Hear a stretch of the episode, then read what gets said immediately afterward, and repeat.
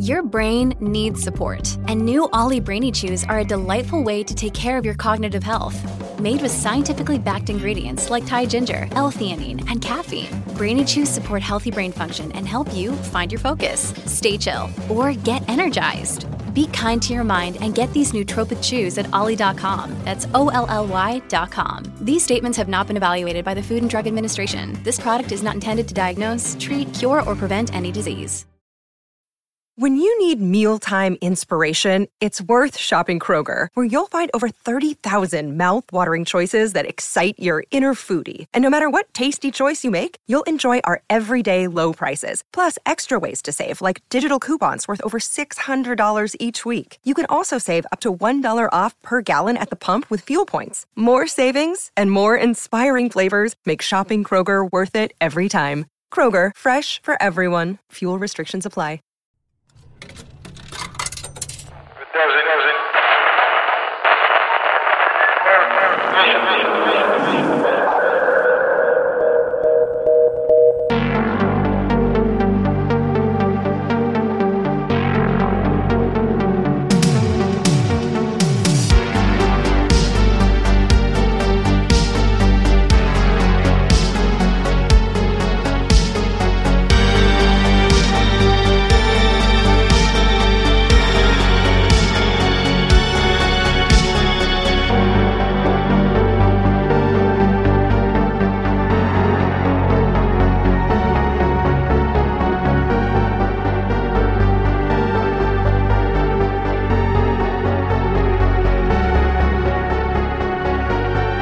Good evening and welcome to Monsters Among Us. I am your guide, Derek Hayes.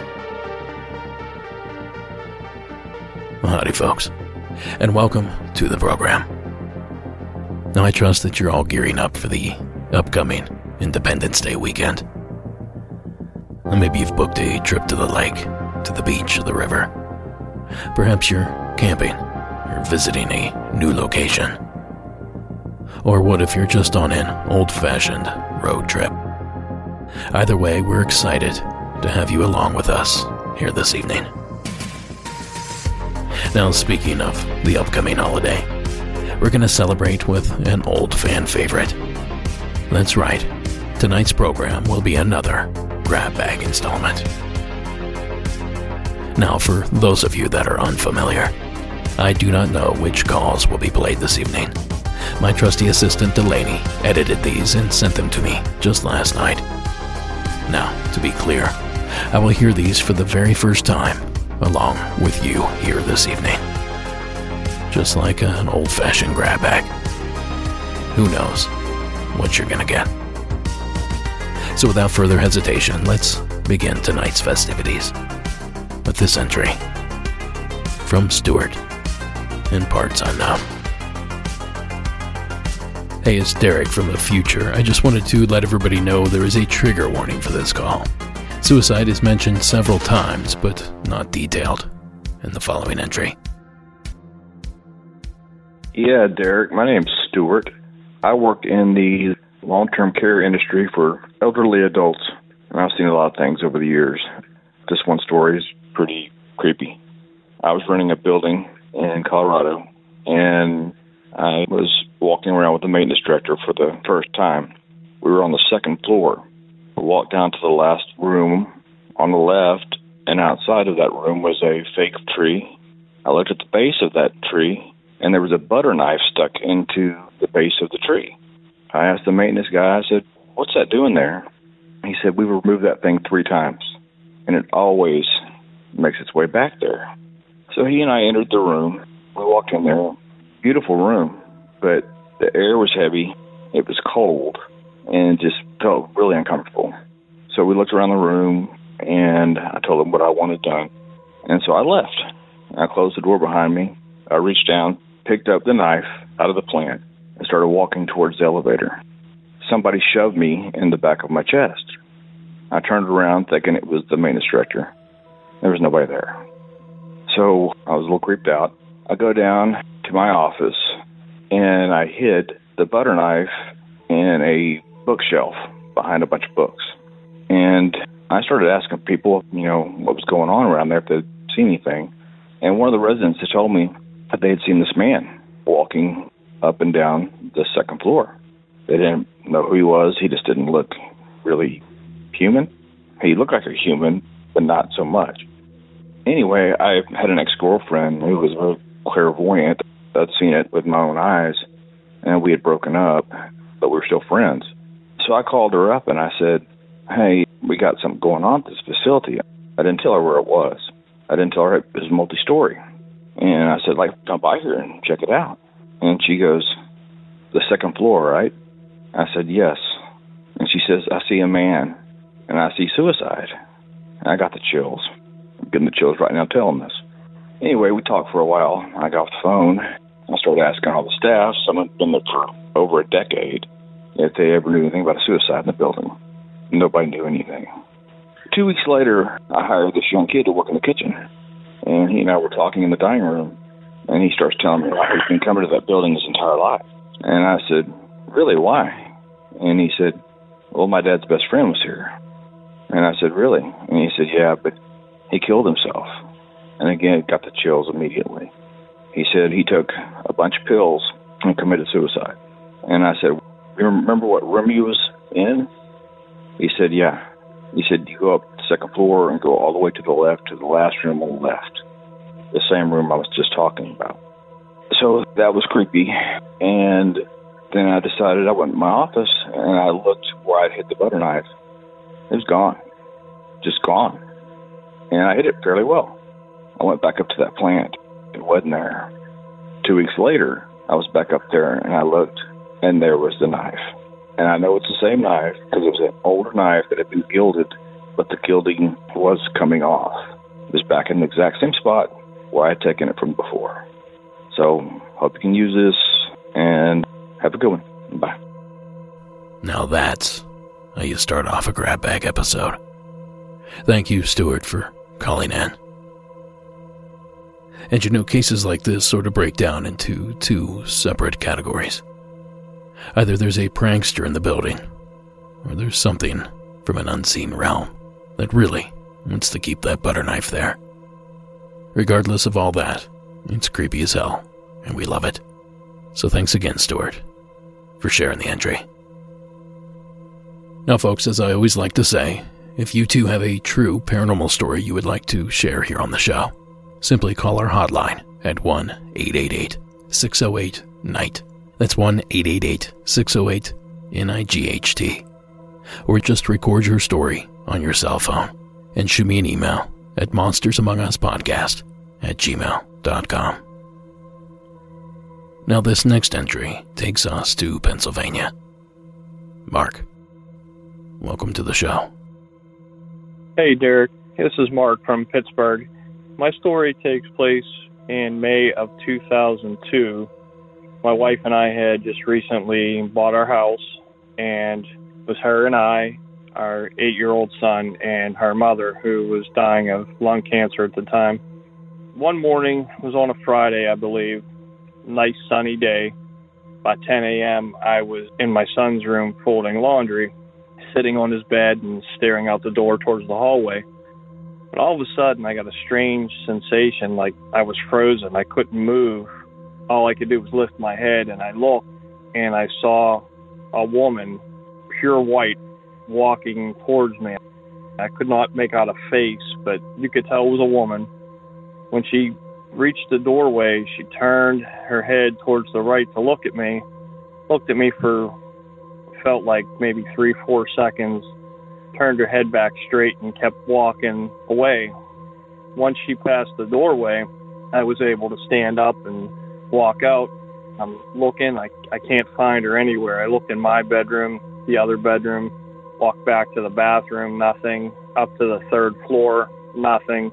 Down to the second floor where my mother-in-law was in the dining room. And at the time, she was on pain medication and wasn't really coherent of what was going on. And I had asked her if she saw anyone. She said, no, I didn't see anybody at all. Now, the doors and windows were all locked. There was no way anyone could have gotten in the house. So when my wife came home, I told her the story and described the woman, she said, given the details I gave her, it looked like her grandmother, who had been dead for some time. Fast forward about a week later, and my wife's best friend and her kids come over to visit with my mother-in-law and my wife, and I was out and about, and my wife's friend, her young son, said that he saw a man standing in the dining room next to my mother-in-law, and he gave details, and from what they told us, it was my father-in-law. Within a few days, maybe a week later, she had finally passed away from lung cancer, but very strange that we had two occurrences of seeing spirits in the home.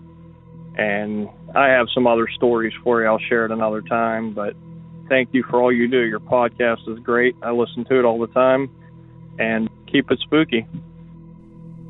Thanks, Mark, for calling in. Now, anyone that's spent time listening to this podcast knows that southwestern Pennsylvania is a unique place.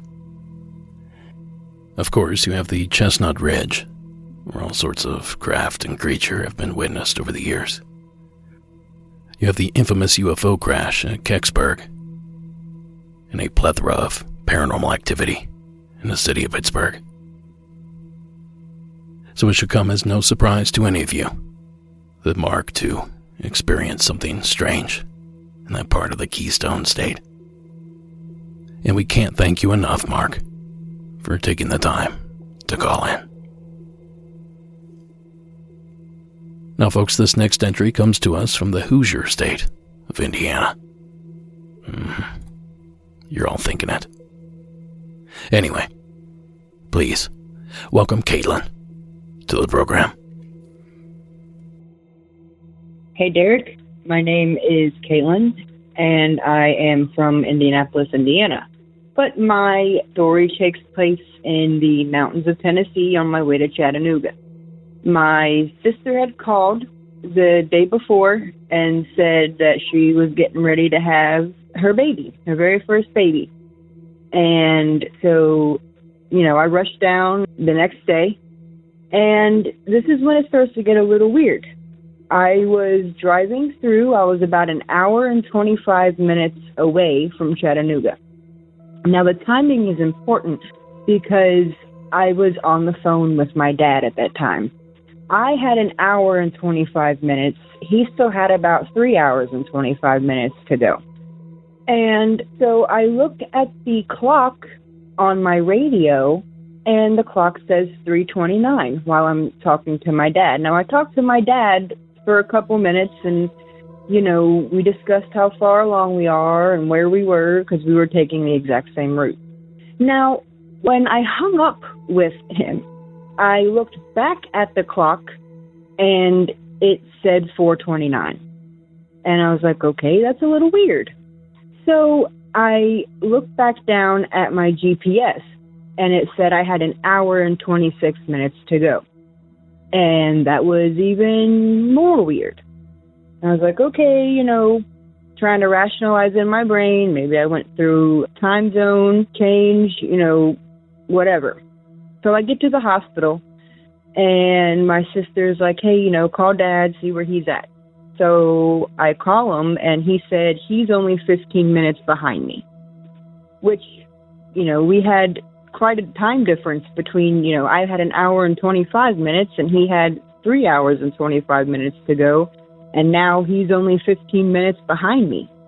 So, yeah, don't know what happened. There's no time change. I went from Indianapolis, went through Louisville, and, down towards Chattanooga. If you go a little bit further west than I was, you do need a time zone change. I didn't go that way. So, yeah, weird. I want to give a shout out to my dad, actually, Paul Asher. He's the one who introduced me to Monsters Among Us. I love it. He loves it. We appreciate what you do and hope you can use this on a future episode. I got lots of more stories, but only got time for this one today. Thank you. Thank you, Caitlin. Now I'm going to let you all behind the curtain, so to speak, here for just a quick moment, because I want you all to realize just how confused I sometimes get processing these calls. For instance, I could have swore that I've already played this call. I looked around and could find no proof of that. And then it dawned on me why the story sounded so familiar.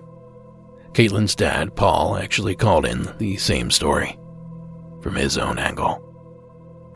Now, I don't have time to squeeze it into this episode, but I will push it to next week's Beyond, so you guys can check it out there. Outside of that, I'm not sure I have a single explanation for the strange time slip that Caitlin and her father seem to have experienced. But we'll keep our ears open, and we'll be sure to keep you all updated. Checking the clock here, I think I have time to slip one more in before we have to cut for commercial. So, without further hesitation, please welcome Ryan from the state of Oklahoma. Hey, Derek, this is Ryan, currently residing in Oklahoma. This is a story from when I was 10, I want to say, when I was in Indiana. I have 4 sisters now, but I had only 2, I guess, back then. It was like 2003, and they were both younger than me, but we had gone in the, we were playing around, we were in our house, and we had gone in the bathroom, I guess.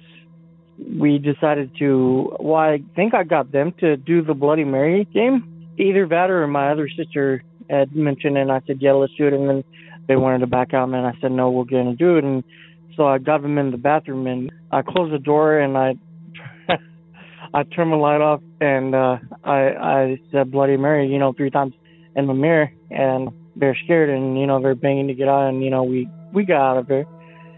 Almost across the hall, there was the door from the basement, I guess, and there was a lot of stairs going down there. And that's actually where my 2 sisters shared a room at that time.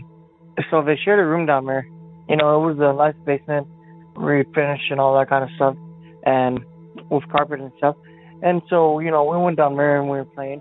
And, we were still messing around, so we turned the light off, and it was totally pitch black down there without the main light. And we were messing around and being, oh, Bloody Mary's coming and stuff. And, I turned my light off, and I didn't grab either one of them. I know for sure. And something grabbed one of them, and then something grabbed me, like on the shoulder. And they said it was on the shoulder, too, because I just talked to them. They didn't tell me to talk about it, but they did. And, we screamed, and, we all ran out upstairs, and, we told my dad, and he's like, oh, my gosh, that's crazy. And, this was really crazy. Before that happened, the door slammed shut from the top of the basement, because we left the door open because we were going to do, the lights and mess around. And so that'd be the only source of light. And, it was around the corner, so there wasn't really any light.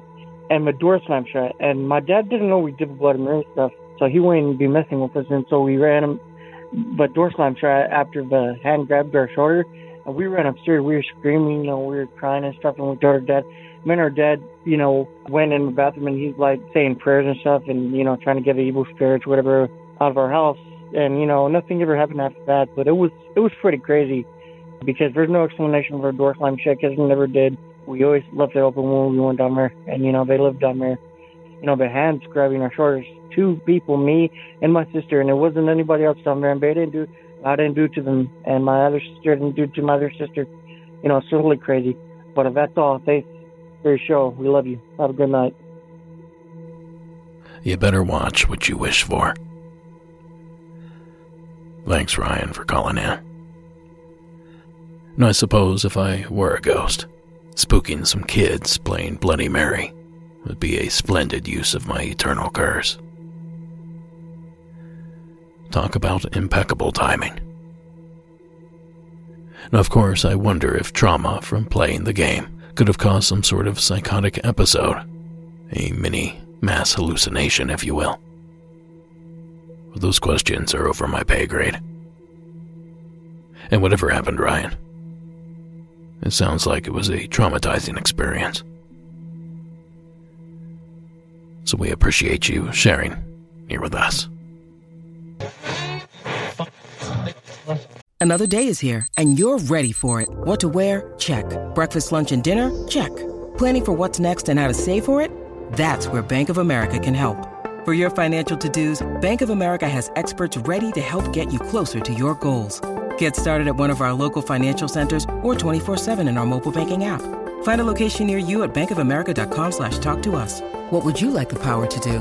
Mobile banking requires downloading the app and is only available for select devices. Message and data rates may apply. Bank of America N.A., member FDIC. Now, let's reach back down into the grab bag, where we pull out Mike's entry from the crab cake capital of the country.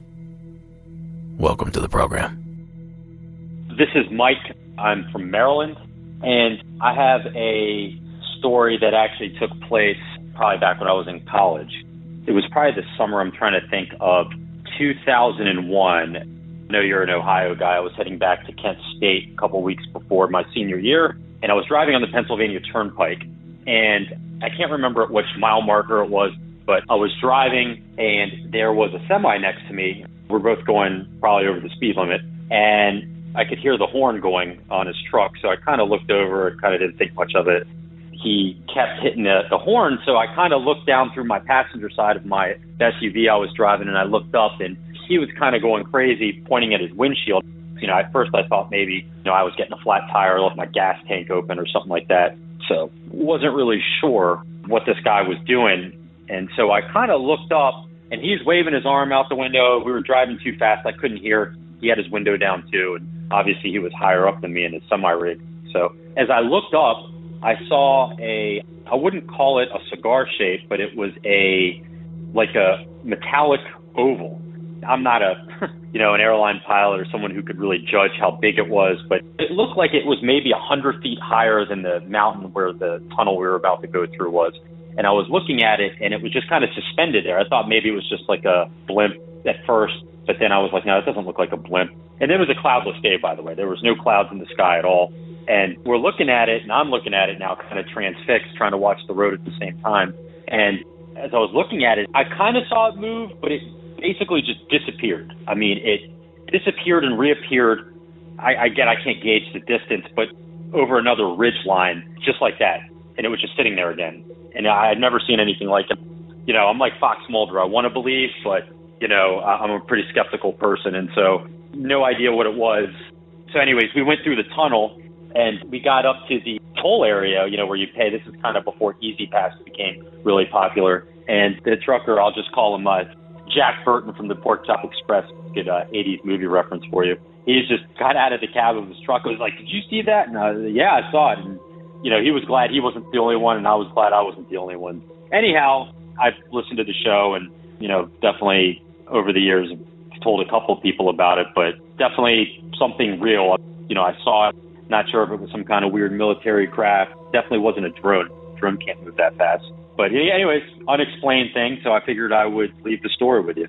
Great podcast. Keep up the good work, and I'll talk to you, man. Thanks, Mike. In 2001, it certainly wasn't a drone. Not a civilian drone, at least. Thank you, Mike, for sharing the entry. And it's a great story, and I really enjoy the part where the trucker went through so much trouble to corroborate what he thought he was seeing. That little detail right there is enough to tell me that something unusual was taking place. And as I said in Mark's story earlier in the episode, that part of Pennsylvania is certainly a strange area. So thanks again, Mike, for sharing the entry. And thanks for keeping your eyes on the skies. Now it appears our next stop is the state of Texas, because Valerie has a story waiting for us down there. Hi, my name is Valerie, and I'm calling from Texas. So about a year ago, I really started to get into working out, and on Memorial Day, I did my first Murph CrossFit thing. If you're familiar with it, it's pretty intense. So it's Memorial Day, it's obviously on a Monday. Do my Murph, came home, finished it, was really excited about it. And my husband is home, sitting on the couch, and I need to say that he does not believe in anything supernatural, cryptid, anything abnormal at all. Very straight-laced, pretty boring type guy. Anyway, I come home from doing the Murph, all excited about it, and he says, "Did you just get home?" Yeah. And he tells me, "I just saw you. You walked in through the garage, the garage door slammed. So he's sitting in the living room and he can see the garage door, which is where we come into the house from the living room. And he says that he hears the door to the garage open. It slams and he talks to me and I walk through the kitchen area into the bedroom, past the living room, and do not acknowledge him. The thing about it is my Frenchie, the bulldog, was sitting on the couch with him. So they both watched me, and I'm going to say me in air quotes, walk from the garage through the house into the master bedroom. He got up and went into the bedroom to look for me, to talk to me, and I wasn't there. A couple minutes later, I really do enter the house. So he asked me this, and I'm like, no, dude, that's weird, but it wasn't me. I promise it wasn't me. I asked him a million questions, like, what was I wearing? Was it the same outfit, like, that I went to the gym with? He's like, I don't know. He doesn't want to go into detail. He doesn't want to answer my questions because he just doesn't believe. Fast forward. A couple days later, he said it happened again. And it was the same exact scenario. He's sitting on the couch. I walk in from the garage, walk into the master bedroom / bathroom area. Again, talks to me, nothing. And the French bulldog saw me as well. He says, I know I'm not hallucinating because her name is Lemony. Lemony turns her head and watches me walk from the garage through the house into the master bedroom area. Okay, weird. But then my aunt is telling me, well, maybe you're astral projecting because you're so in tune with your workout, the Murph, that when you concentrate really hard on something, perhaps that's how you can do it. You can astral travel just by almost meditating. And my focus on the Murph that day could have led to it. And her and my dad have astroplaned before, so I'm thinking, oh, yeah, but that's what it was. Like, my mind is really cool. Like, I have the power to do that, right? Okay, wrong. Now we're fast-forwarding. We're about 8 months from the two sightings that my husband had of me coming home. And my husband works a late-night shift, so when he gets home, it's probably around midnight. And the Frenchie likes to bark at him. Even though she knows it's him, he walks through the door, and Frenchie barks at him. And when she barks at him, he yells at her, stop, you know who I am, don't bark at me. But it's that, like, loud whispering kind of sort of, because he doesn't want to wake me up, even though she's already woke me up. Anyway, so I hear that, and then I fall back asleep. I don't remember husband coming into the bedroom, nothing. Next morning, I ask him, hey, you didn't work last night. Why did you get up in the middle of the night? Because Lemon barked at you. I heard her bark at you, which is how I knew you got up. And he told me he didn't. He said, I never got up, I never got water, nothing. He slept all night. So, doppelganger? Like, myself? Like, somebody's mimicking me? And then my husband later on down the road? I don't know, it's just very bizarre. And I will say, when it was me that he saw, I was giggling, thinking, oh yeah, like, that's funny. Like, my mind is really, like, secrets unlocked. Maybe I didn't know it. Maybe there's something that I tapped into.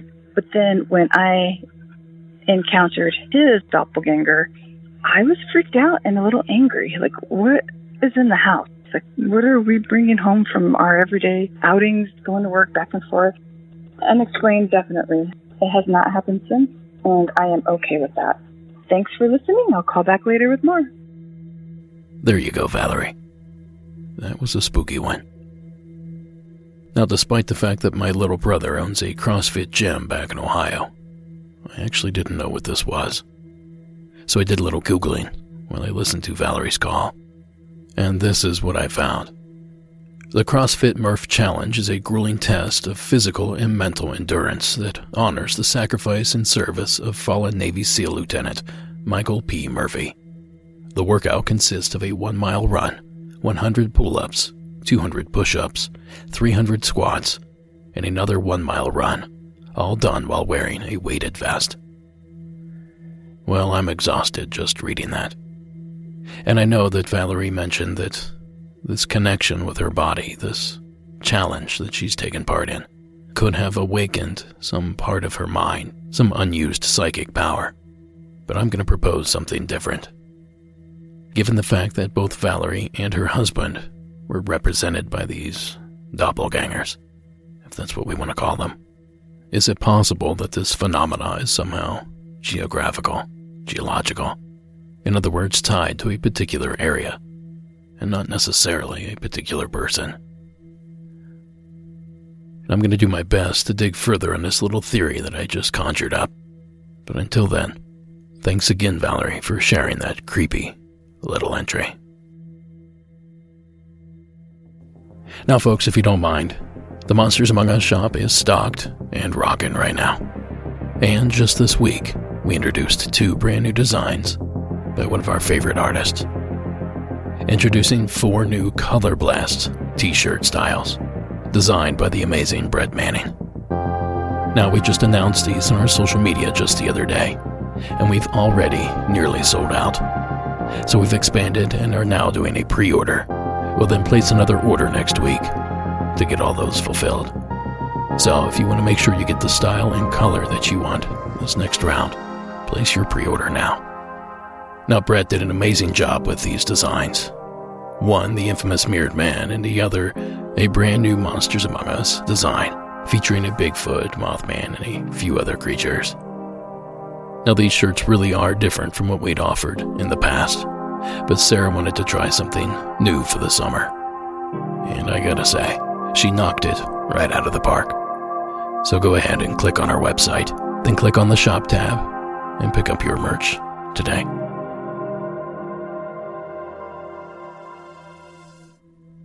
Now, next up, we venture to the state of Idaho, where Matthew is waiting with an entry.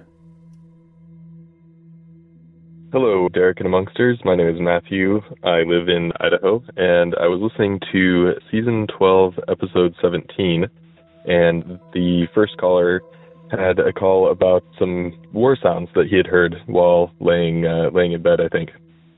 And it reminded me of an occurrence that would happen fairly consistently at a house that I lived in. I moved into this house in 2008, I think, and lived there for about 8 years, mostly by myself. And there were a few weird things that happened there, but something that was pretty consistent and I still can't explain is primarily in the living room and in the bedroom. If you were very quiet, typically in the evening and at night, and I think it was mostly like late summer through winter, if you were very quiet and sat still, you could hear what sounded like a bar din, you know, just sort of that background noise that you get just hanging out in a bar. There were no distinct voices, no distinct words that could be made out, and just very, very faintly, you could just hear it. And I tried for years to try and debunk this, thinking, I was up on a bench with a really rowdy bar down the hill, and so when I'd hear it, sometimes I would go out and see if they were loud, and most of the time when I went to check, there was nothing. There was no audible sound outside my house, front yard, backyard, wherever. I had very quiet neighbors in general, and so I still to this day can't figure out what it was. It wasn't just me that would hear it. When I pointed it out to people, again, if you just sat quietly, you could hear just this low level of that bar din sound, and they could hear it as well. So, I don't know, very strange. Anyway, thank you again for all that you do, and I'll be calling back with some more stories, I'm sure, in the future. Take care.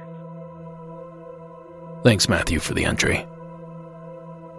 Now, coincidentally enough, recently I covered this sort of story on an episode, Season 15, Episode 6, to be exact, where we discussed Franny's call from the state of New York, where she talked about flying overseas and hearing a party going on all night, only to learn that there was no party. Now, the fun part of that coverage was that I shared a few examples of this sort of phenomena caught on audio recording. So if this kind of thing excites you, I highly recommend checking out Season 15, Episode 6. And thanks again, Matthew, for sharing the entry. Now, our next entry takes us back to the East Coast. Jay from Virginia, welcome to the program. Hey, this is Jay in Virginia. First of all, enjoy your podcast quite a bit. I can say I'm 49, and I've yet to really experience anything paranormal or anything out of the ordinary, even though I enjoy listening to podcasts such as yourself and watching shows. But the other night, I was walking my dog in my neighborhood. We've got kind of a hilly neighborhood. We were up at the top of a hill and had like a broad view of the sky. It was a clear night. And there was like this like large like wispy cloud in the sky. So I'm walking the dog and I see this, looks like a star, like moving. You know, and I can see it moving. You know, I know you can watch stars in the sky. It's hard to tell that they're moving, but I could see it moving in relation to this cloud. So it was slowly moving toward this cloud. So I'm watching it, and then I notice there is another, and I'll call it star because that's what they looked like, star below it, but it's quite a bit different, not a large space in between them. There were airplanes in the sky as well, I could see, and in relation to, you know, an airplane has two white lights and usually like a blinking light. Well, this was like 10 times the distance between what an airplane looked in the relation where I was standing. And there were no blinking lights at all. So I'm watching these two stars a large distance away, slowly moving toward this cloud, and they're in perfect, you know, symmetry, moving toward this cloud. And as they approach it, the weird thing is these things rotate. The one on top, from my perspective, rotates to the bottom. The one on the bottom rotates to the top like hands of a clock. And, I mean, these are large distance away. So it really struck me odd. And then as they move into this cloud, and then, like I said, this is not like a thick cloud. This was a clear night. This was like a big wispy like cloud. I could see stars through it. As they rotate, as they move into it, and once they move into it, they like burn out like an ember. Like they just dissipate. Like it gave the impression that they just moved straight up until they disappeared. I don't know what it was. Definitely was not an airplane, but it was very bizarre. Definitely the rotation before it moved in there was odd. Anyway, I have no idea what that was, but like I said, I love this stuff, and I've never seen anything that struck me as odd or paranormal, but this was definitely weird. Anyway, love the show. Have a good night. I'll talk to you later. Thanks, Jay. You know, I have a brand new obsession. I recently downloaded this app called Flight Radar 24, and essentially it's a radar for your telephone. If you hear a plane or a helicopter overhead, you can quickly open the app and find out what the flight is, where it's going, where it came from, all sorts of information. And I tell you about that because I think Jay's experience could have benefited from an app like this. Sure, it could have been some sort of secret military training, or possibly even entities from another time, place, or dimension. But it's also likely that these were two aircraft of human origin. And using an app like Flight Radar 24, you can immediately rule that out. Now, as far as I can tell, it's a free app, so go download today. Not a paid advertisement. Now, let's stay in the Old Dominion. This time, with a story from Mary-Kate. Hey, Derek. It's Mary-Kate from Virginia. I was just listening to episode 2 of season 3, and there's a guy who's talking about his experience with a guardian angel. I am a Catholic woman, and so I believe in angels and demons, and my faith allows me to believe in almost all things supernatural. I also am a scientist, and I'm a science teacher, so I do think critically, and I do, you know, take pride on trying to find, you know, scientific reasons for some of my experiences. But I liked that you shared a story about guardian angels, and so I wanted to share my experience and my brother's as well. So this, I don't remember, but my mom has told us the story multiple times, so I'll just share it with you and you can see what you think. But I believe that my family has a guardian angel looking after us. So the first one that happened earlier was my older brother. When he was about 5, we were growing up in North Carolina, Greensboro, and my mom had us kids. I was a baby at the time, so we were inside. It just snowed, and it was really beautiful, and it was very rare that we got a lot of snow in North Carolina where we were.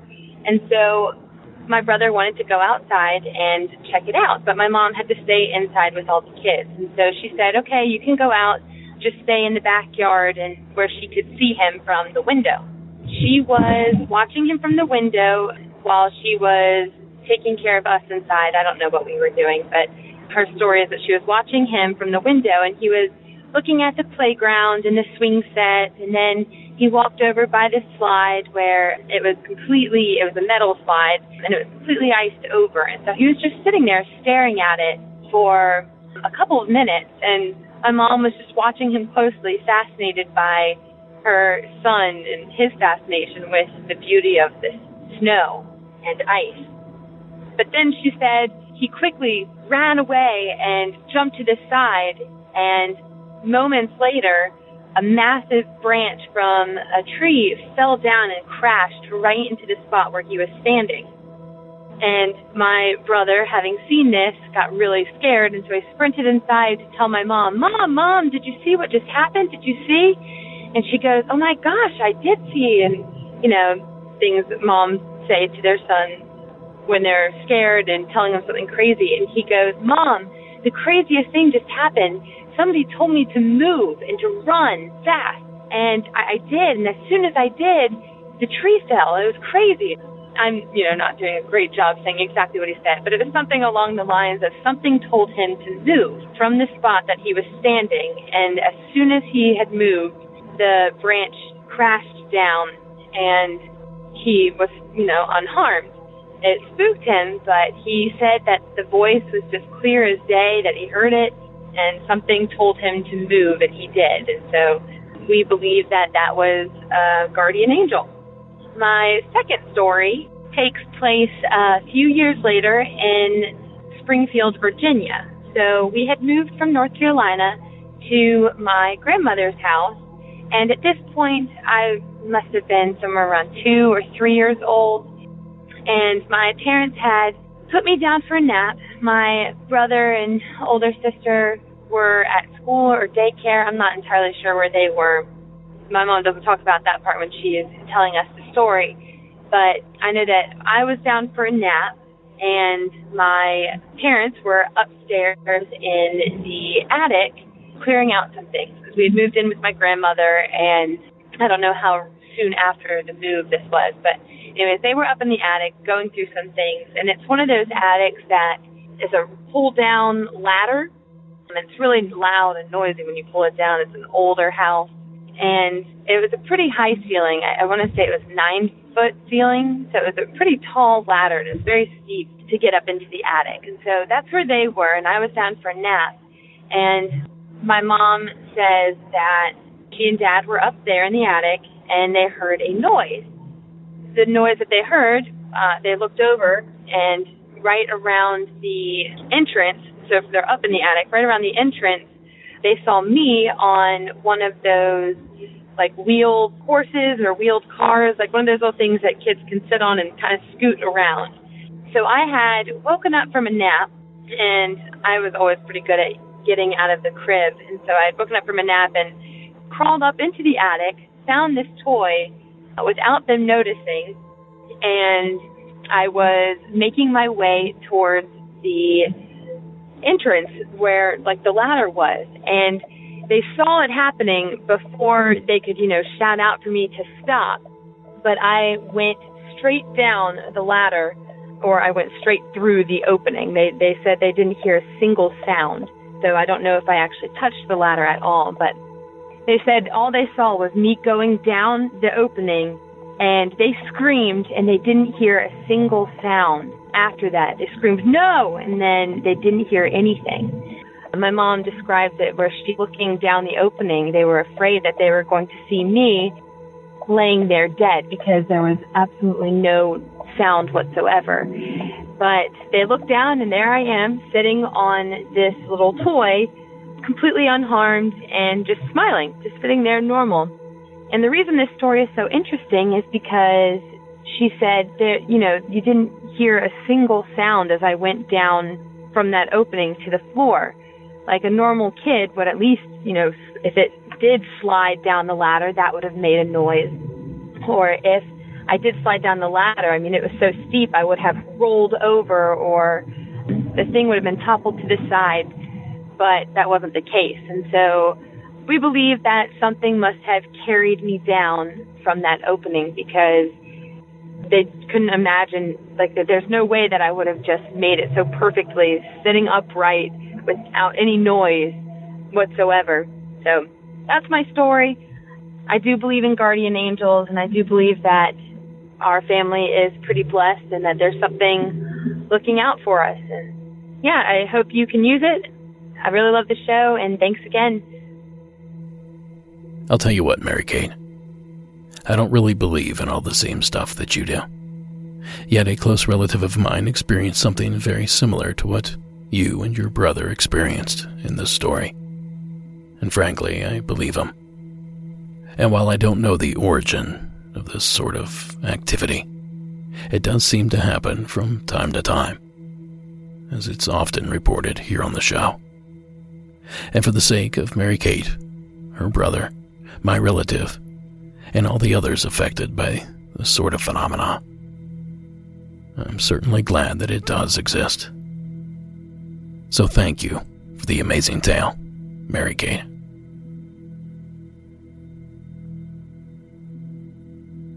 Now, folks, we head back to the Hoosier State for this next one. Barbara, go ahead with your entry. Hi, my name is Barbara, and I live in Indiana. And I lived in Indianapolis when we were growing up. And when we were young, I'm 60 now, so back in the day, nobody really knew anything about the Ouija boards or anything like that. So we got one for Christmas. And I was probably 12, and my brother would have been 14 and my sister 16. Anyways, we would hang out in the garage during the day and do seances because we thought we were being cool doing all this stuff.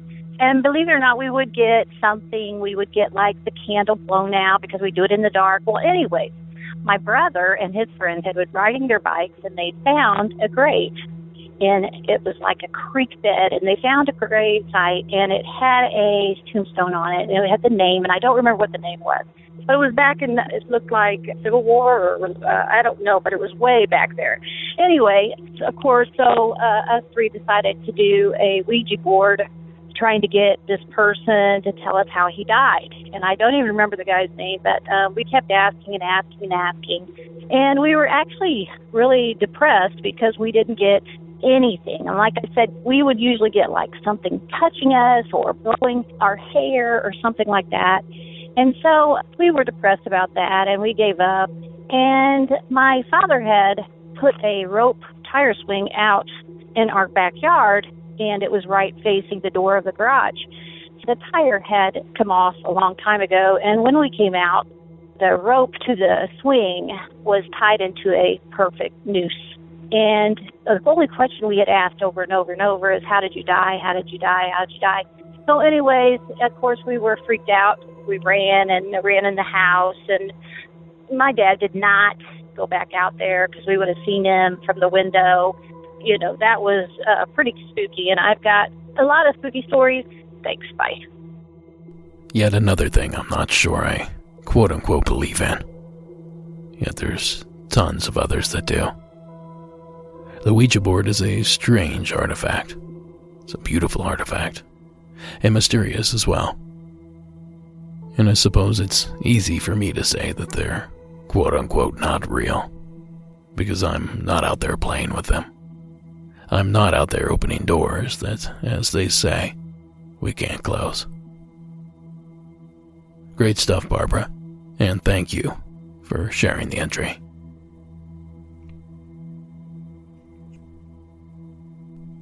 And that, folks, brings us to tonight's closer. And I can't tell you a whole lot about this call, because frankly, I just don't have the info. So instead, I'll just welcome our anonymous caller from parts unknown. Hey, Derek. I want to remain anonymous for this call. I've been saving this one for a while now, and I've been saving it because it's the only flesh and blood sighting I've ever had of a paranormal entity. You know, I've told this story to a very close family, and I've told the story to some very close friends, only when it comes up in conversation, you know, about the paranormal or cryptids or things like that. It's just too weird. This happened Thanksgiving night in 2005. I'm 37 now. I've got two kids. I've got a wife. But what happened to me that night, it hasn't changed. It hasn't gone away. This is something else. For lack of a better word, I've been haunted by what happened to me since 2005 in some way, shape, or form. I was in college still at the time. I was living with my parents still. They had gone to bed. I'm an only child. There's nobody else in the house but me, my mom, and my dad. I was sitting on the couch. I was reading a book. It was getting closer into the evening hours. I want to see closer to midnight. We had Thanksgiving that day. Everyone had gone home. We lived in a condo at the time, and there was an intercom system. The way it worked was if someone had come to the front door of the condominium complex, we were on the bottom floor, on the corner, closest to the door. So if someone rang that buzzer, it was only a matter of me walking outside and looking around the corner of the wall, and there was the window, there was the door of the complex. I didn't even have to buzz people in. I could just literally walk outside and let them in. The buzzer rings, and it's close to midnight. And of course, like anyone would think, my thought is, what the hell? Why is someone ringing the buzzer at my condo at 12 o'clock at night? The buzzer rang, and, you know, I'm not going to go out and check the door, so I go out to the patio, and I'm thinking to myself, okay, I'm going to see who was ringing the buzzer, because we're on the kind of corner there on a hill, and I'm thinking to myself, whoever is ringing this buzzer is either going to run up the hill or they're going to run down the hill, and if they run down the hill, then I'm going to be able to see who the heck this is, because this is weird. Nobody's ringing the buzzer at midnight. So I go out to the patio, very quiet. Immediately, I hear something breathing, very loud, as if someone has been jogging or running, and they are just maxed out, breathing as labored and heavily as they can. And instantly that puts my hair on end. I'm thinking, this is just not making sense. So I go to the wall, and I look over on the side, and there is something, I can't even say it's someone, there is something running across the street away from me, silhouetted by the streetlight, that is not right. The outline isn't correct, the arms are too short, it's about maybe 5'7", 5'8". The only way I can describe this to anyone, this looked like a person that had not finished becoming a person. And I think that this is the only time in my life where I understand what the definition of humanoid meant. It looked like a person, but it was not a person. The proportions were wrong. The legs were wrong. The arm was too short. The way this thing was moving, there was a lump on its back. I believe it was wearing clothes, and it was lurching and hunching and running. It didn't look like the proportions of its legs were correct for it to be running the way it was, and it was running away from my house. And I stood there, dumbfounded, watching this thing. The only thought I could think was, this thing pushed my damn doorbell, and now it is running away from my condo. And I stood there watching it until it disappeared around the corner of the house, and I have no idea what the hell this thing was. This was not a person. If it was a 20-year-old kid that had access to movie-grade prosthetics in 2005. 17 years I have been telling myself that this was a person in the suit, and for the love of God, I cannot accept that because I know it was not, but I don't know what it was. I don't understand it. This is a memory that I don't know where to put, and the only place I know where to put it is here on your show. There is some hunchback entity that is causing mischief and messing with our heads, and I want to know if anyone else out there has had the same thing happen to them. I appreciate the show. Send a blessing out to all listeners that I hope this doesn't happen to you. Okay, everyone, take care. Have a great night. Bye-bye. Well, thanks, caller, for sharing the entry. Now you all know I enjoy explaining one mystery away with another. So let's say our caller is correct, and this is not some sort of prankster in a costume. Now I can't help but think of three separate legends that could help explain this frightful experience. Now, as I stated earlier, we don't know exactly where this occurred, so these suggestions may not make a ton of sense given that information. But here we go. Firstly, Sasquatch or Bigfoot. The creature was upright, running toward the tree line, and seemed curious about the home and its inhabitants. All characteristics assigned to that creature. And I should point out that if a human can develop a hunchback, then surely a Sasquatch can as well. Now, the second creature is a little more obscure, but many of the frogman stories that come out of Ohio mostly often describe an upright creature with what's often detailed as a lopsided chest. So could this hunchback and the crooked-chested frogman be one and the same? And finally, what about these pale crawlers that we've heard so much about over the years? They're often described as bending over or hunched, and also said to be upright in a humanoid shape. What do you think, dear listener? A monster, a prankster, simply something else? Either way, big thanks to you, caller, for sharing that gnarly entry. It's a great way to end a grab bag. Because that's going to do it for the main show. Monsters Among Us is written and produced by me, Derek Hayes. Copyright Red Crow Media. Additional support has been provided by Sarah Carter Hayes and Delaney Bowers. If you're interested in this programming, be sure to follow us on our social media accounts. And while you're at it, go over to YouTube and give us a like and follow as well. And we all know a rate and review goes a long way to help the show grow and succeed.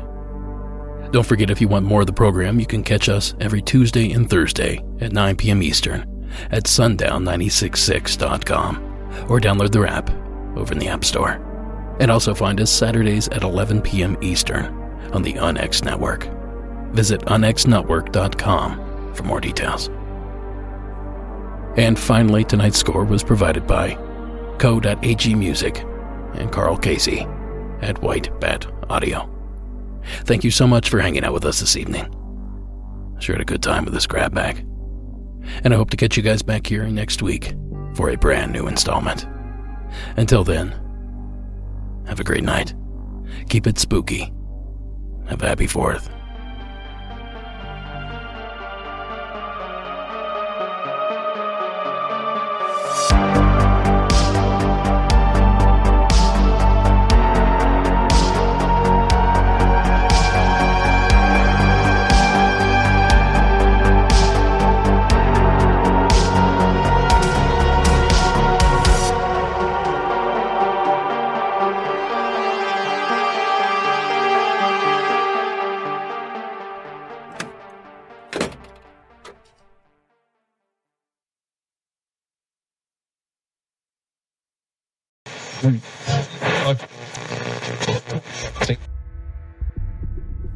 Now, tonight's bonus entry comes to us from a frequent offender, TJ from Alabama. Welcome back to the show. Hi, Derek. This is TJ from Salem, Alabama again. I mean, this is actually a secondhand experience. This happened to my wife. She won't call and leave the message, so I'm doing it for her. She's 28 now. And this happened when she was 16, so about 12 years ago. Her and her best friend would take their car and drive through a field behind her parents' house. It's pretty much like a big cow pasture, but right in the middle of it, a creek comes out of the ground, and there's a pretty thick forest around where the creek comes out. They drove the car, parked on the opposite side of the creek where no one could see them from the road or anything, smoking cigarettes, you know, doing what teenagers do. And they said that they started hearing this noise, like a lug noise, kind of like, you know, water in a water cooler kind of thing. It kept getting louder and louder, and they couldn't figure out where the noise was coming from. Well, they leaned the seats back in their car so they couldn't see anything anymore, but nothing could see them in the car either. And the noise just kept getting louder and louder. Well, finally, they freaked out enough to decide to get out of the field and set the seats up.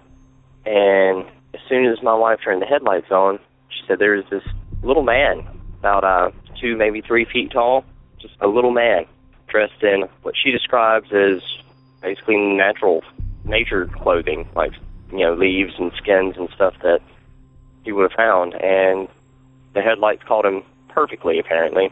And he started to run around the trees a little bit, but then dove into the trees where the creek was. She said that she doesn't think that the sound was coming from the little man, but that whatever was making the sound might have scared him too. And this is the only story I've ever heard, you know, from someone personally that has had an experience with a little man like that. So I thought I'd call and share the story. Love the podcast. Talk to you later. Thank you, TJ. Well, we might as well add Alabama to the short list of states where folks have claimed to see these strange, pint-sized people. And perhaps one day we'll get to the bottom of this little mystery. But until then, thank you again, TJ, for sharing the entry. Now, folks, if you don't mind, let's go beyond. And like the main show, tonight's Beyond episode is going to be just a little bit different. For starters, everyone has access to this particular episode, even non-Patreon supporters. Secondly, the programming style will be similar to the main show. It'll be a grab bag of sorts. But what's different here is that all the calls that will be played tonight in the Beyond will be submitted by the youngsters that listen to this program. Now, believe it or not, I receive quite a few calls from children and teens that have stories as well. And here, tonight, we're going to give them their voice. But before we get started, if you'd like to support us over Patreon, just visit the website at patreon.com. Then search out your favorite podcast, Monsters Among Us Podcast. Join one of our levels, and boom, instant access and instant support. And for that, we thank you. But for now, let's get things rolling with Corbin over in Texas. Hey, Derek. My name is Corbin. I'm 13 years old, and I'm a big fan of your show. This happened here in my hometown, Santa Ana, Texas. I don't remember or what year is it. I think it was like a few years ago. I don't remember what month it is either. But I got up for a drink from the sink in the kitchen, and I noticed something strange.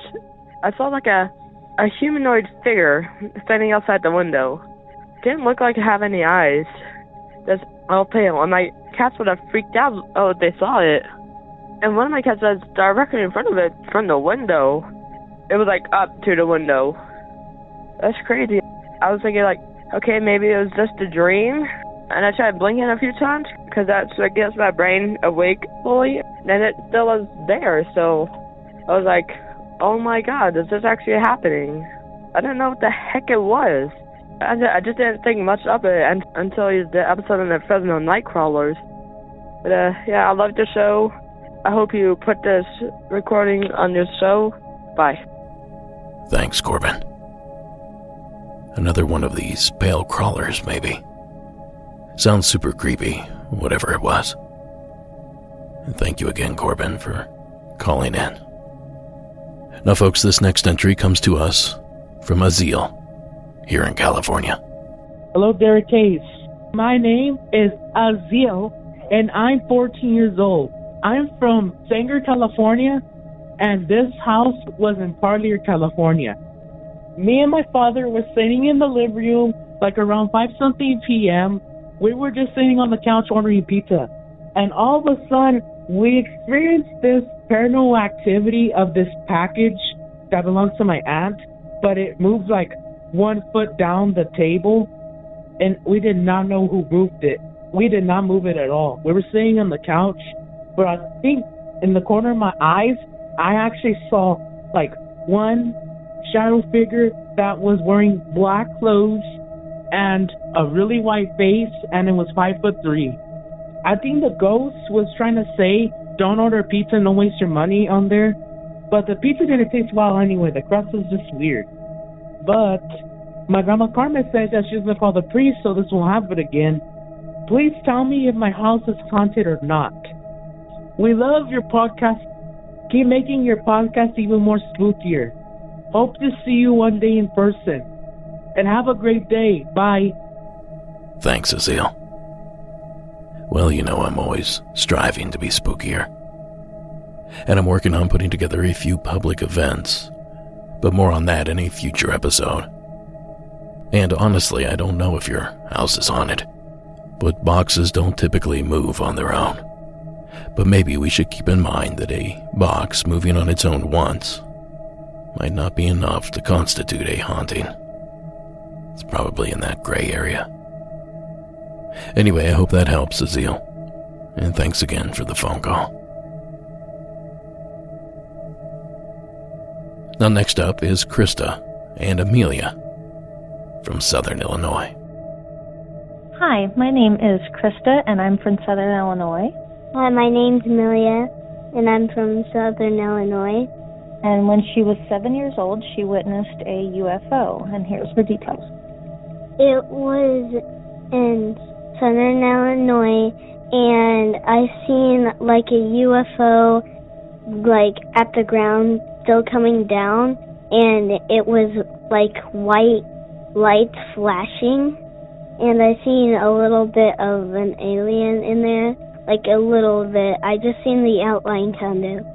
And we were driving home after 4th of July weekend from my in-laws' house, and we didn't see anything, but my daughter was very talkative on the way home, and all of a sudden she just stopped talking.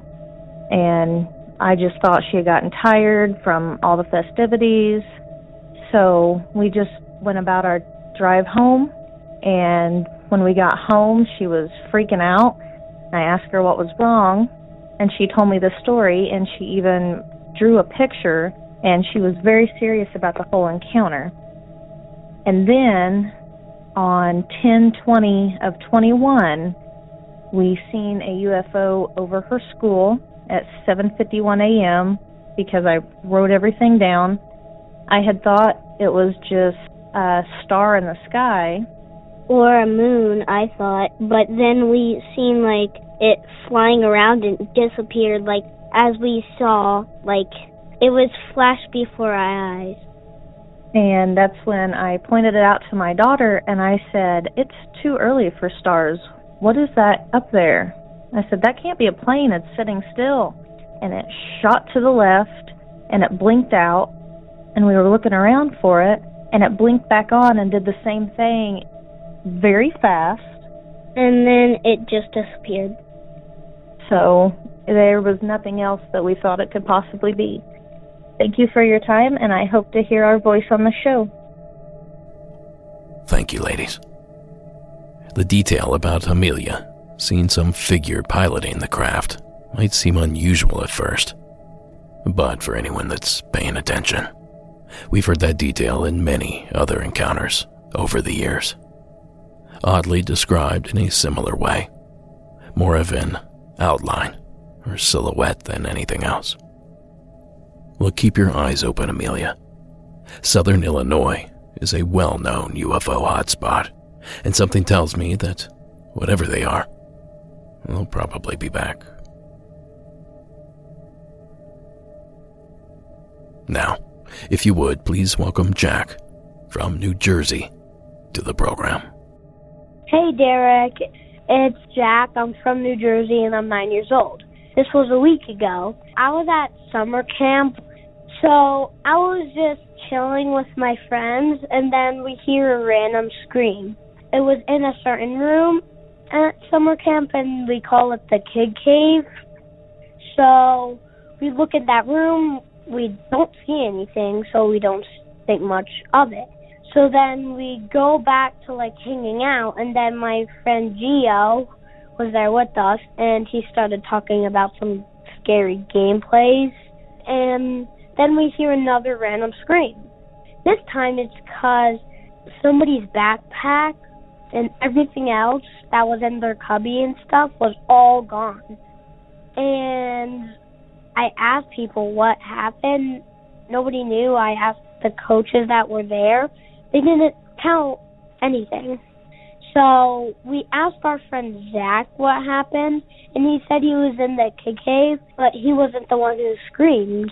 So somebody was in there with him that screamed while he was in the kid cave, but nobody knows who it was, and it was sketch.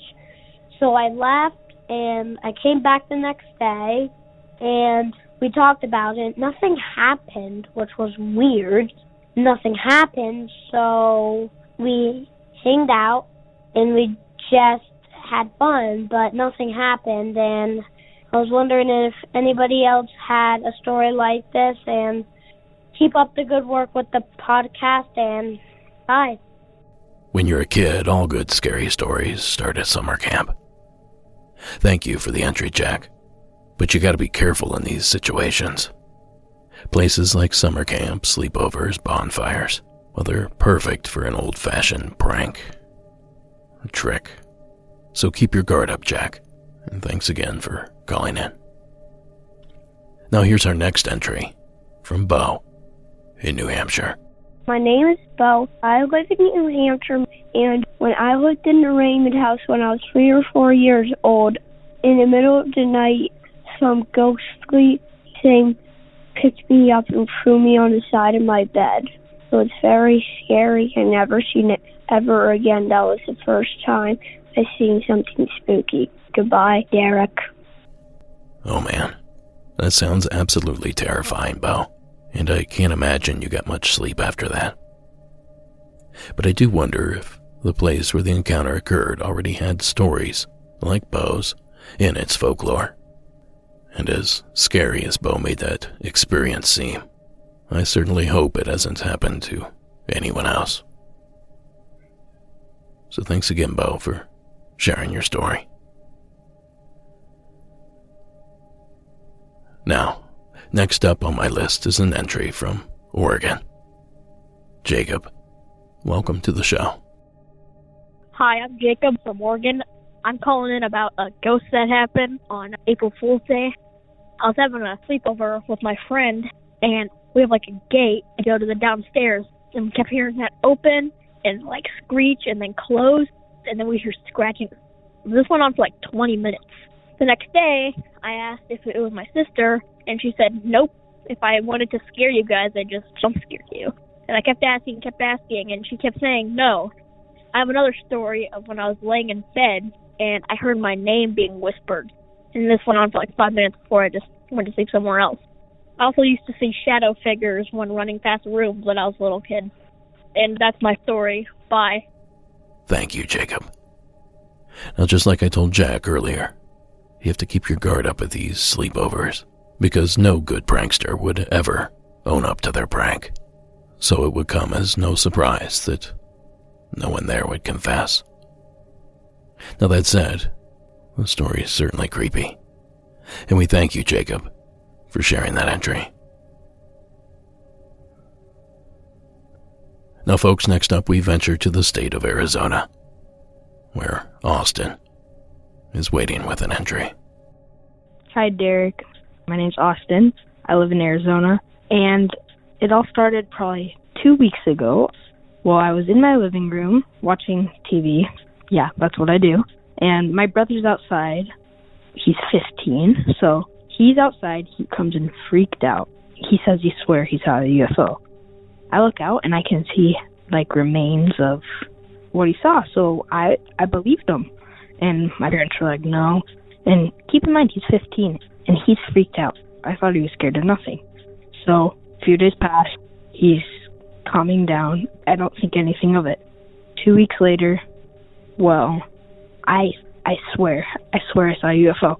It was around probably 6:26, and keep in mind it's light out, so I don't know why, but I look out, I'm swinging, I look out at the horizon, and I see like a circle, not a circle exactly, but I see a shape, an outline, and I see like 2 or 3 of them, and they're moving in a formation that looks like they were just circling around, and then I blink and I squint at it, and then it's gone.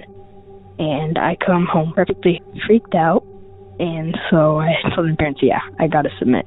So Thank you for everything you do, Derek. I love the show, and have a good rest of your day. Bye. Thank you, Austin. Now, as it was with Amelia in Southern Illinois, Arizona, too, is a hotbed for this sort of activity. So it should come as no surprise that strange activity was reported there. But next time, though, Austin, get a picture or some video or something. But big thanks for sharing the story with us. Now, how about we share another UFO experience? Carrick from Florida. Welcome to the show. Hi, Derek. My name's Carrick, and I'm 10, and I'm from Lakeland, Florida. I'm calling in about what I believe is a UFO, or multiple, that I have seen before. It was around 8 o'clock. I was in my bedroom. I was laying down, and I look out the window, and from a distance, I see a black triangle fly across my window. Then I see a swarm of some sort fly across all different sizes, and then the first one goes across again, this time slow. Then the rest of them go across at random paces, all different. And they all go across at the same time, the first one leading them, going up and down, zigzag. But that's my entry. Thanks, Carrick. Now, as coincidence would have it, Florida, too, is a UFO-heavy location. And I'm beginning to think that maybe everywhere is. One thing you do have to consider in the state of Florida, though, Carrick, is all the outdoor activities that are going on there year-round, especially activities in the air, like paragliding and skydiving, and that thing where a boat pulls you up in a giant kite. Well, that said, we all know about the infamous black triangles, and that sounds like exactly what Carrick said he saw. So thanks again, bud, for sharing your story. And keep your eyes open down there. They might be back. Now, before I move on to these last few stories, I have a couple of favors to ask in exchange for this free bonus content. One is that you leave a rate and review wherever possible. Apple Podcast, Spotify, and I think IMDb even allows reviews now. Number 2, tell friends, family, and fellow weirdos about the show. That sort of grassroots growth has been our bread and butter for going on a decade now. So let's please keep that rolling. And lastly, if you don't already, please consider joining our Patreon. And now with a free trial, you can even take a look at no cost to you, just to see if it's worth it. But allow me to save you some time and tell you that it is. There's almost 90 hours of content up right now. That's days worth of listening. Anyhow, just go to patreon.com and search for Monsters Among Us Podcast. Now, back to the pint-sized terror, this time with Max up in the mitten. Hi, Derek. I'm Max. I'm a 9-year-old who wants to know everything that's happening at all time, that has lived in Michigan their entire life. So, I have 2 stories I want to tell you. The first story happened recently. So, I was in my mom's room with my dog, Rudy. All of a sudden, I hear loud, deep breaths in my ear and footsteps coming to the room. That was the first story. It's quite short, but crazy. The next one is crazy, so get ready. I was 5 years old, and a pale white figure walked through my door, just standing in my room. I do not have sleep paralysis because I could move the covers up to my head and move in general. And I was so frightened I could not say anything. And I was so scared that no one would believe me. And it had a black cloak on and a long forehead. And then a boy in a ninja costume would come in sometimes. A girl in a ninja costume would also come in sometime. And one time, the boy went in my room and picked me up and took me into my mom's room. And at that point, I did not say anything. The last night they ever came, they all went in my room and they were in my room for 5 minutes, and then they just left. And I'm just like, what the hell just happened? That's all my stories. I hope you can use them. I love your podcast. I hope I can find some new stories to tell you. Bye. Whoa, Max. Whoa. That is a lot of activity, and the ninja costume creepers especially weirded me out. Spooky stuff, Max. Thanks for calling it in. Now, if you will, onward to the next call. Same place, new caller. Parker. Welcome to the show. Hi, Derek. This is Parker from Michigan. I am 10 years old, and I don't really know what it was, how it happened, where it came from, but this story happened in Detroit, and I was in a passenger seat of one of my mom's friends going to their house to have a sleepover, and we were driving through Detroit, and I found, like, a weird-looking double-decker plane, and it was completely black. It was just completely hovering over a boat. I don't know how it was, but I really like your podcast, and thank you for listening to my call. Bye. Thank you, Parker. Now, I can't explain the black biplane, but I can say with confidence that the hovering airplane was caused by an optical illusion. Something about the movement of the car juxtaposed with the movement of the plane. It locks them in an equal distance, causing the plane to appear to be hovering or floating in place. Now just Google hovering illusion, and you can see several examples. It's still odd though, Parker, and I completely understand why it would set off alarm bells. So thank you for making the call.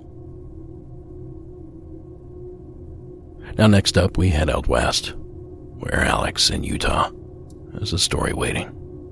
Hi, my name is Alex, and I am from Utah, and I have been listening to your show for a while, and I want to share you my creepy story. So, basically, I think this was like 6 months ago, and in our house we have this motion light in our bathroom, and sometimes it will go on and off sometimes, and we and my family would joke around that we have a ghost in our house, but that's not the creepy part. The creepy part is that one night, my phone was dead and was inside the bathroom, and I was getting ready to go to sleep, so I fell asleep, and my sister was playing on my dad's phone, and she got a call, and she was confused. She walked over to my stepmom and told her that I was calling her, even though my phone was in the bathroom dead, so she even went to look to confirm her theory, and her theory was correct. My phone was dead in the bathroom, and she remembered that I'm asleep downstairs. So, it was weird, and now, in the morning, they woke me up and told me the story, and I didn't even believe it until they showed me the missed call from me at 2 a.m. in the morning. I was confused, and now we don't even joke around that we have a ghost anymore. Now we think we actually do have a ghost. Please share this story, and thank you. Bye. Thanks, Alex, for calling. It's spooky stuff. I can only imagine what your parents thought as the phone rang at 2 a.m. and they saw your name pop up. I will say, however, just to play devil's advocate, that these cell phone scammers have gotten pretty sophisticated lately, so perhaps they managed to clone or replicate Alex's number. That's the only explanation that I have. Either way, thank you again, Alex, for taking the time to share. Now, for tonight's final entry, we venture to Indiana, where Violet awaits with her story. My name is Violet. I live in Indiana, and I'm 11, and this happened a couple years ago. I'm guessing when I was 8 or 9. One night, I went to sleep, and my old cat was sleeping on my lap. I had a weird dream that I can't remember, but it was more like a nightmare.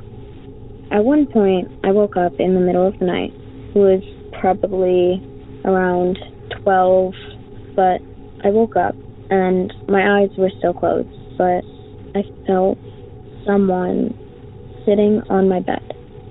So I was really freaked out, but it felt like a grown person, an adult, sitting on my bed, and I could hear my cat purring.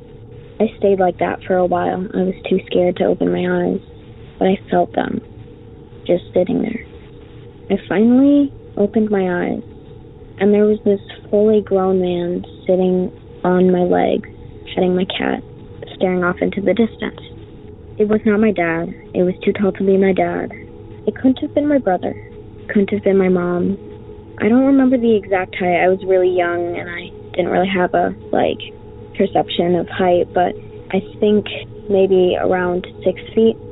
And he was just sitting there petting my cat, and my cat was purring. Eventually, he looked over and saw my eyes open and ran off of my bed out of the room. And my cat was totally freaked out, because he just got up and ran out. So my cat just, got up and ran after him, but he disappeared in the hallway. So after that, I was terrified, so I screamed as loud as I could, and my parents came out of their room. And I knew it couldn't have been my dad in any way, because, first of all, he was huge, and second of all, I saw the man disappear and not go into my parents' room. So my parents came in, and, they asked if I was okay. I was pretty scared to go to sleep, so it was pretty terrifying. And I still don't know who or what that was. That's my story. I love your podcast, and my dad introduced it to me and my brother. Thank you. Thanks, Violet. If I were a ghost, after I scared a bunch of kids playing Bloody Mary, I would 100% pet every cat that I could, so you really can't fault a ghost for that. Unfortunately for you, Violet, you had to see it all go down. But thank you for sharing that story with us, and a big thanks to all of tonight's young experiencers. Now, believe it or not, I have quite a few calls like these, so if you've already submitted one and you didn't hear it this evening, be patient. I'll do this again soon. Until then, thank you all for tuning in. Remember the favors that I asked for. And for Pete's sake, keep it spooky. And have a good night.